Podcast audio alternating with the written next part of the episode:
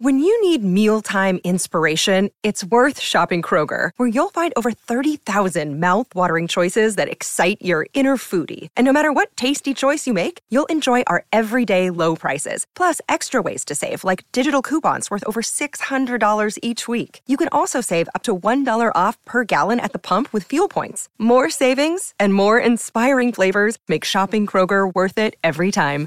Kroger, fresh for everyone. Fuel restrictions apply.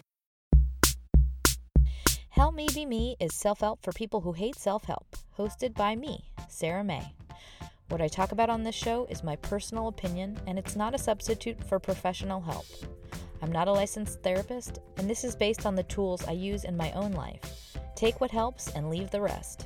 If you're really suffering, call 911 or your local emergency services.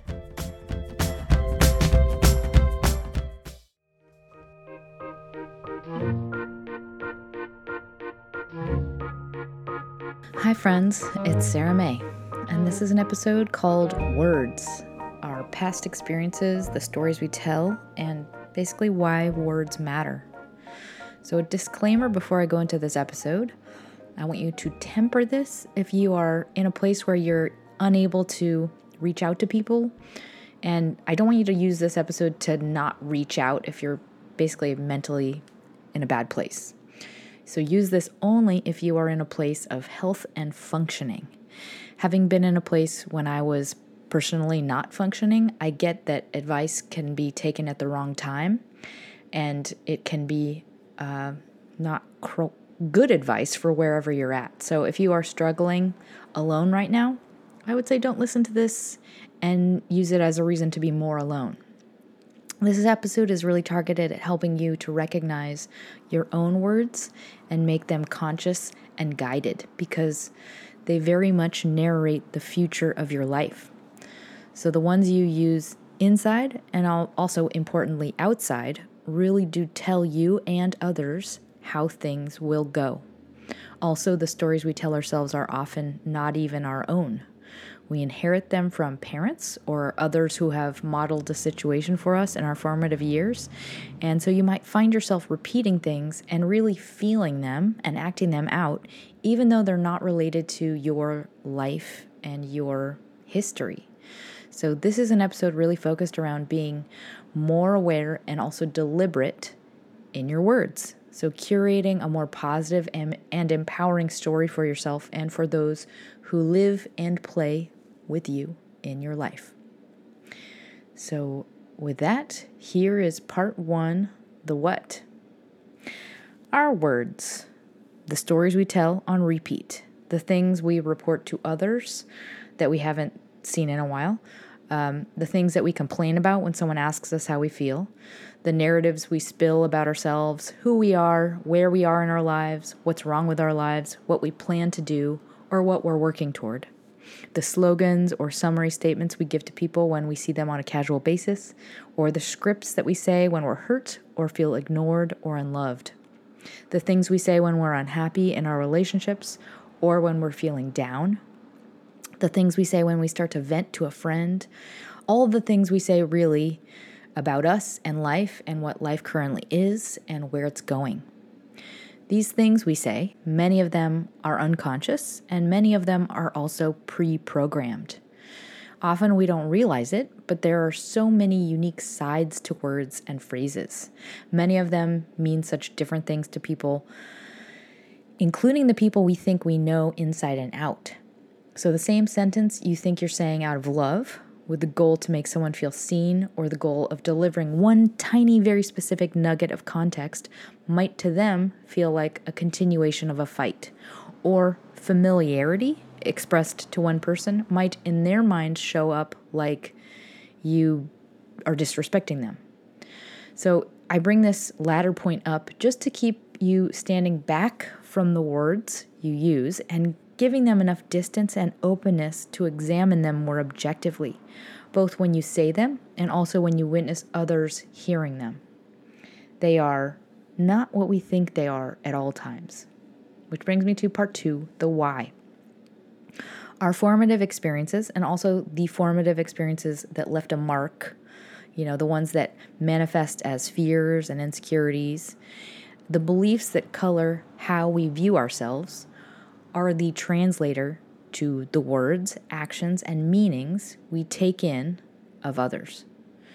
However, when we approach everyone, including ourselves, from a place of non judgment and listening with no attachment to a feeling, we can more often see that the truth minus our coloring, the coloring that comes from the negative or insecure feeling.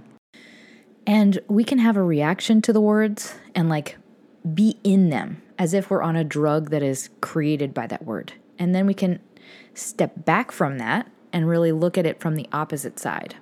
And that also goes for others. Like words can evoke old and distant felt experiences that then color a new experience.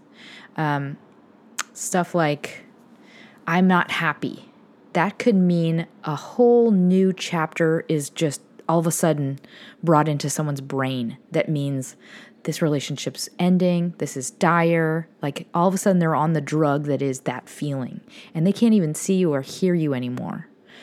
So the words we use around issues matter, they matter hugely, but also so much gets lost in translation just based on what words mean to us based on our emotional heritage.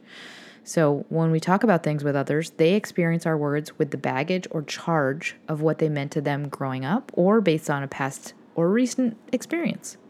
So, I just want you to think of this importance also when it comes to the words you use and the stories you tell to yourself because there's also the reverse effect of words. They can conjure old feelings and existing feelings, but they also create the future path of feelings. They, they create the future of the the the path you're going to live. It's like our bodies are like little submarines and we say alter path for northwest 20 knots and then our bodies do just that. We listen to where this story is charted for and follow directions.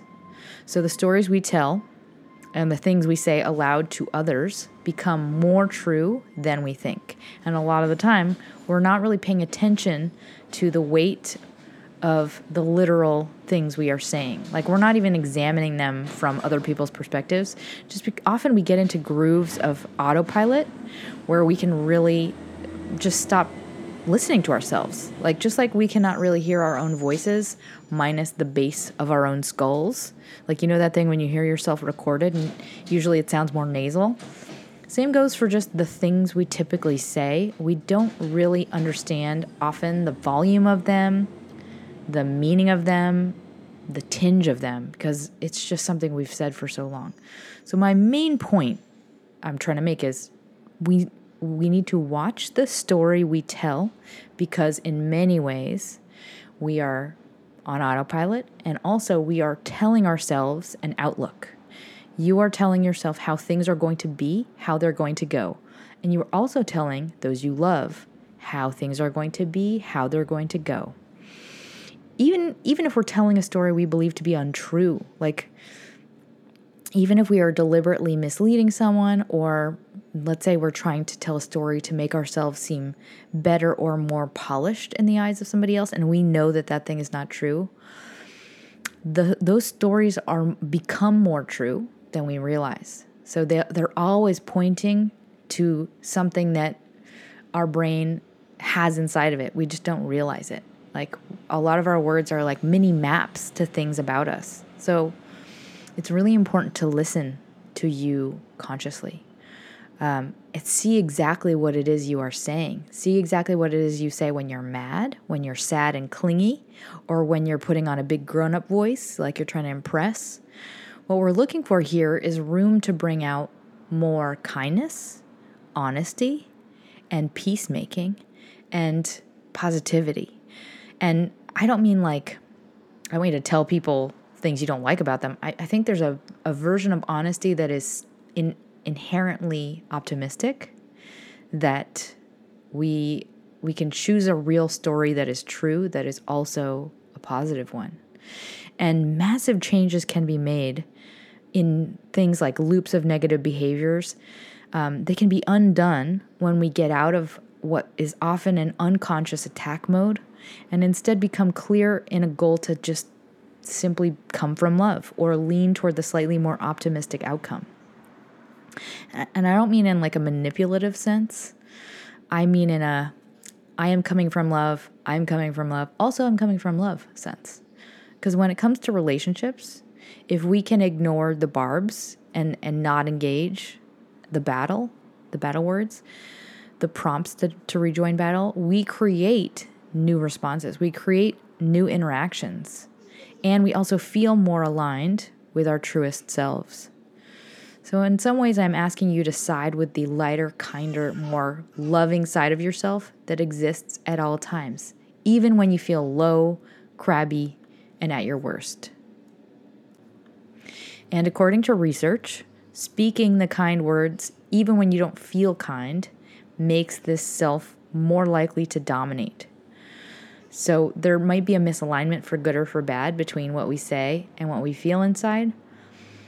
However, if we ha- if we're divided, you know, we will be more inclined to side with the voice we hear. I hear somebody calling my name right now. A tiny tiny person. I'll be right back. When we hear ourselves say something that is tied more into the positive, more aspirational, if we are ambivalent, we are more likely to see that thing as possible just by hearing ourselves say it. Additionally, I want you to scan the words you use for phrases that are familiar to you, like things that you might have heard in your family of origin. For example, things that a parent or a caregiver caregiver might have said or things that someone told you about yourself when you were young. We practice ways of being by practicing ways of thinking, and that includes verbal direction we give ourselves. I often ask clients when they bring up doubts or fears or excuses, whose words are those? Are they yours? And because as we get older, we start to act out some of the belief systems that we understood growing up especially around scarcity or lack, or about what we can expect from others or from relationships or what the worst can be, these become lodged in our identity, especially when it comes to traditional family roles. We learned that default system just like we learned about princesses and evil stepmothers. So you might find yourself acting out a role of your mother if you are a mother, or if you are a hetero woman, you might find yourself assuming partners will be like your father. Or you might feel like a pervert wearing makeup if you are a man, because every single film portrayal you've seen shows the seedy, sketchy character is the man wearing makeup. So these ideas implanted can be varied. It could also show up as a way that you talk about money and wealth. Like you might take on the resent you had for those with wealth if you grew up in a situation of poverty and you were exposed to uh, extreme disparity. So, the reason to become aware of these scripts is because sometimes they are not helping us today or they're not even relevant to us today and they're not true for us anymore. But they can sneak into our mouths and we start saying them again, we start practicing them again. And this is when we are unconsciously acting out old beliefs or somebody else's beliefs. We don't have to do that. We can look at them and adopt new, healthier, more inspiring scripts. We get to write the words we say. We get to identify healthier people around us and see what is their attitude toward money. What is their belief around relationships? What is their expectation of others and how they talk about themselves and how they show up as themselves, how they respond to others? Are they worth their words? and we can then adopt those practices as our own. We can be, quote, raised by them and act as them, and then practice too becomes us. It just becomes a part of who you are. The more you practice something, it becomes you. It continue this other person, whoever we are modeling, can continue to grow us by simply showing us how to act, how to love, how to be kind with our words, how to be accountable as humans, how to earn trust, how to demonstrate power, self respect, and embody importance. These are all things you can learn and lean into simply by ampli- amplifying the right thoughts over the less helpful ones and betting on the positive. Even if we don't believe them yet, they get more true with use. Which brings me to part three the how, the tools. So, these tools are really for filtering your awareness, like learning to see what it is that is stuck to your goggles, meaning comparisons, etc. And the, the goal here is also to amplify the change, like amplify the shift toward the possible and the positive. So, all different types of tools. Some of them are um, more based in you, some of them are ma- more based in others. Hopefully, something in here will help you. The first one is called, or the first one is a journal reflection. So, grab a journal. It's uh, the exercise is noting our stories. So, I want you to just jot down the stories you have that repeat anything that you might want to alter toward a more positive bend in your life. So, for example, if it's to do with a relationship, let's say the prompt would be What is the story you tell your partner most often about your relationship when you are fighting? Or when you are in a place of clinginess or negativity? Like, what is the negative story that tends to come up and repeat? The second half of this prompt is where could this be from or whose story is this? Does this relate to somebody else in your family of origin? Another prompt for related to you and yourself. What is the negative story you tend to tell yourself about you? Is it that XYZ bad thing happens again and again? What is the story you tell when you feel stuck? What is the story you tell yourself about your path? Like, for example, you are mid change, if that you are confident about the future, that change is possible. Whatever it is, I want you to become of aware of any story that might be less than empowering and figure out the shift that might want to happen in just the way you describe that story. All right, the next tool always bet on yay. Uh, you know how they have those roulette rules, always bet on black. I have no idea because I don't gamble, but um, this tool is always bank on the positive. Just always lean that way. Assume the best. Speak the best of yourself. Give yourself the benefit of the doubt. Give others the benefit of the doubt. And literally say, maybe they had a good reason to do it.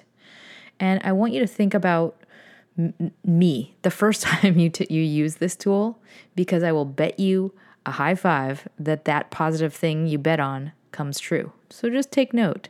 So I mean like for example, I don't know, someone flakes, someone doesn't show up or someone is in is in a really grouchy mood, whatever it is. I just want you to lean on the positive. Say like maybe maybe they have a really good reason to feel that way and I'm just not aware of it maybe this is for a completely good reason that they're not showing up.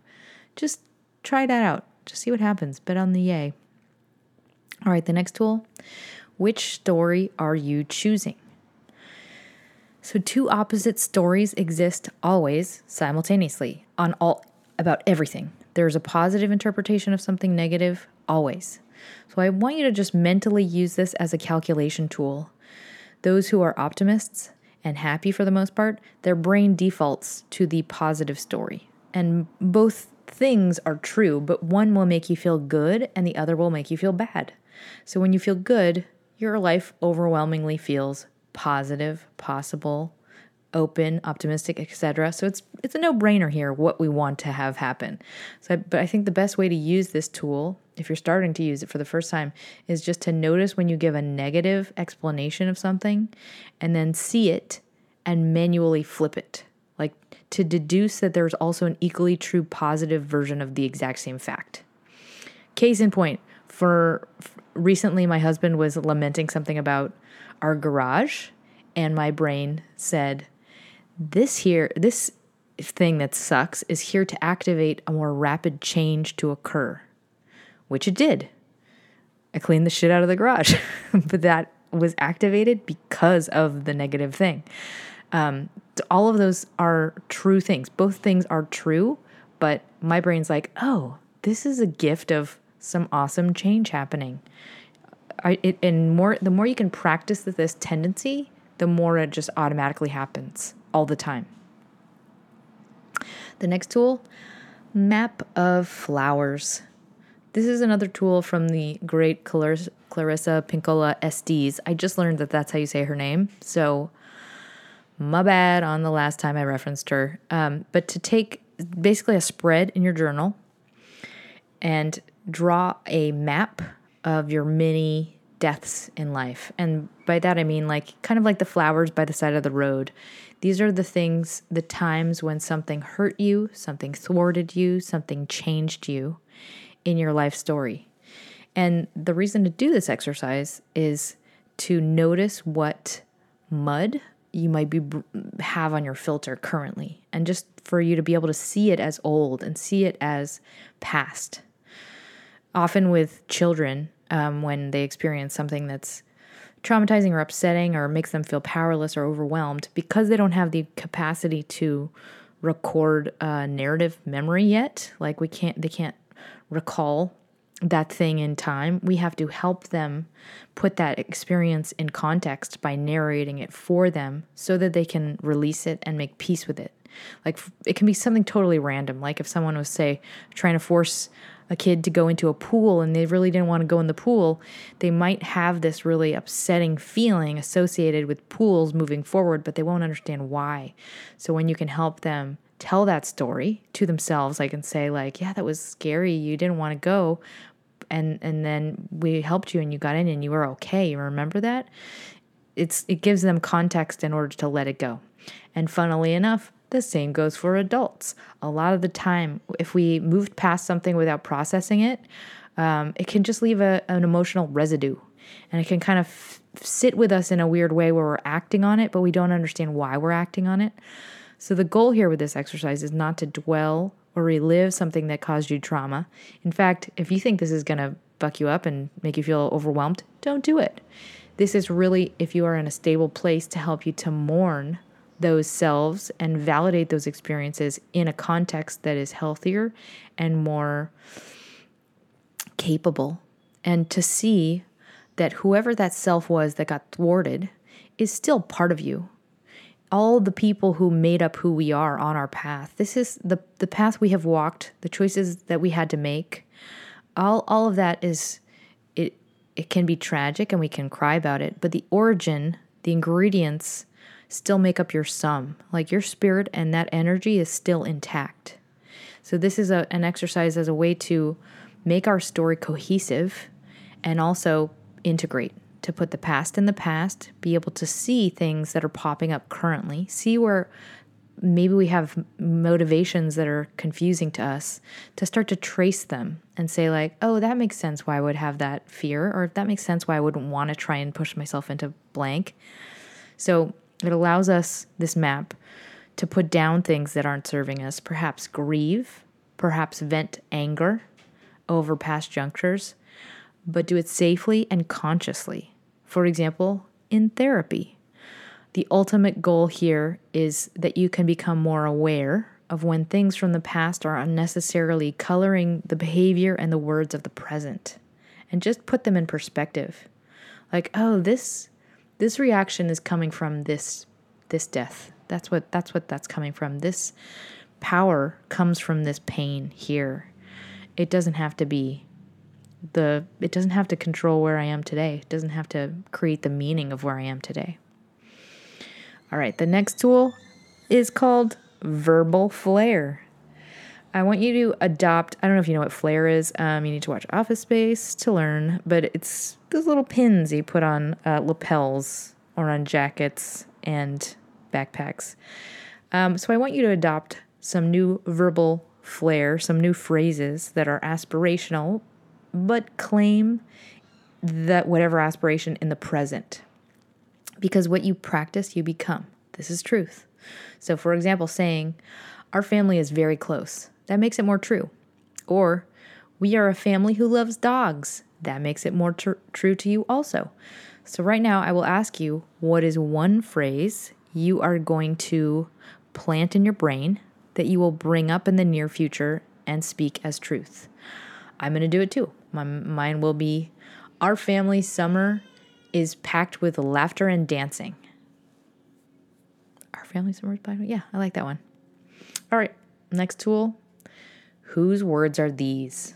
I think I already over I covered this one, but I just want you to keep top of mind. It's important to pay attention to the words you are using, uh, especially when they do not belong to you. Like specifically in moments that you bring up a worry or a fear, just look at them for a second and ask mentally, could these could these words belong to somebody else? Could these belong to my parent? Could these belong to fill in the blank person that made an impact on me? Just try it on for size. Next tool is called What Am I Asking Them to Do? So, this is a filter for communication, for kind communication.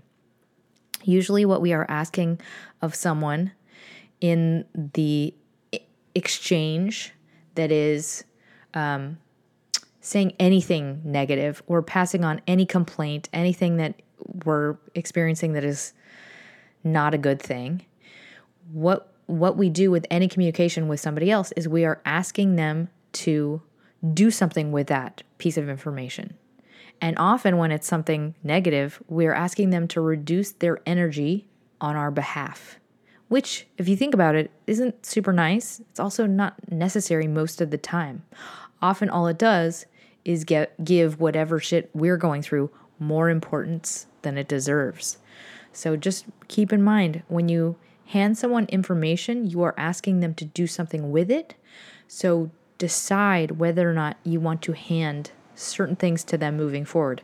Maybe just don't pass it along at all. Maybe it's just a, you know, what you're doing is redirecting. I'm not saying like just start lying and saying, I'm great all the time, but just like, just think about it. Like, what do I want them to feel when I communicate? All right, the next tool is called Solropractor, kind of like a chiropractor. This is for inner and outer alignment. And what I mean is matching your words to your actions. Just if you can, make a gentle adjustment to make to take this seriously, just to take your actions seriously.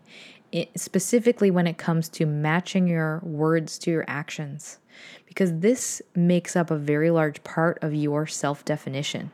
If you are accountable it makes you feel trustworthy to yourself. It is huge. It's a huge cornerstone personality trait thing. It tells you your worth in many ways. It shows you how strong you are. It shows you if you can be trusted. So, simply by doing what we say we will do with other people and keeping our word, keeping our plans, being showing up, we ch- we alter so much about our own ability to have self-control and stamina and inner strength. It's like uh, you wouldn't think that all of those things are connected, but it makes you a trillion times more powerful, confident, balanced, capable. I mean, I feel like that was a huge change that happened in my life. I that that simple shift of actually giving a fuck if I was gonna do what I said I was going to do made it so that I now believe I can do anything at all in the world. believe I am superhuman. Not really superhuman. You know what I mean. A kid. Um, okay, next tool. And my last tool is called Where Your Energy Goes, Your Life Goes. So, this is just a, a, a consciousness thing about allowing yourself to rest in energy for too long. The, because the energy you allow yourself to stay in, it can keep you stuck. It'll get you, it'll slow you down. It's key. So wherever you're going to be, if it's not a good place, try and keep it brief. It's really important to keep it moving, keep your thoughts moving. So, like, if you start to allow yourself to lean into woe or to spread it, you're making an unconscious choice. Like what we say also tells our partner how to how the future will follow. So if we can keep it light keep it moving, keep it, ex- you know, positive, they will feel more inclined to do so as well. So by saying something, we are going to make it more real and more true. We know that. Um, but I say this to to just echo in your mind that there will be, you know, moments when you're starting to tell a negative story. Like for me, it's like if I don't sleep and I can hear my brain start to say those sentences that I might utter the next day, like about my hard night and about how tired I am and how I got such bad sleep. But that's your brain starting to choose a hard story, starting to select a woeful one. And that's starting to tell me how I will feel. I can, in that moment, in that instance that that script starts to play out, I can redirect it and say, maybe I'll feel great tomorrow. And maybe I, I will feel like I did sleep. Maybe it will not be a thing at all and this is like how, in the moment, when it's easiest to redirect that script and also redirect the course of the feelings that are catalyzed on behalf of those thoughts. So if you find yourself starting to repeat, oh, I'm exhausted, just keep it moving, keep that thought moving, and redirect it to the next less woeful, more positive alternative thought. Start thinking something new, preferably something lighter. Think the opposite. So before I close, I wanted to thank my latest sponsors, Jake, a new Patreon sponsor. Thank you so much. And Hope, a new sponsor on Patreon also. And Sia, Saya, thank you, a new monthly sponsor through Yay With Me. Thank you guys so much. Really appreciate it. And anyone who doesn't have the means, I am now um, offering free chats on yaywithme.com if you feel comfortable being recorded, I now offer free sessions, and they will be recordings that either live on the podcast or live on my Patreon page. So I invite you to check that out. So, in closing, life does not have to be complex or burdensome. So just look at the issues that follow certain people in your life. Like there's some people that you can just see are trapped in a way of thinking, almost like they're holding a tiny portable TV set and they're just rewatching an old tragedy, you know, like on loop. It's like it's like that little TV set. It's coming in the form of a narrative we speak, the narrative we tell ourselves again and again and again about our lives. Our attachment and judgment of issues is what causes the most suffering, and the things we tell ourselves to feel are the things we will more likely feel. So, just by altering our expectation of what we will feel and also removing the negative narration and speculation of what is to come, just that simple act becoming aware of the moments we are forecasting and how things will go, and instead deliberately asking if maybe they will be totally the opposite and things will go great. This is a monumental shift. It sounds small and simple, but it is massive.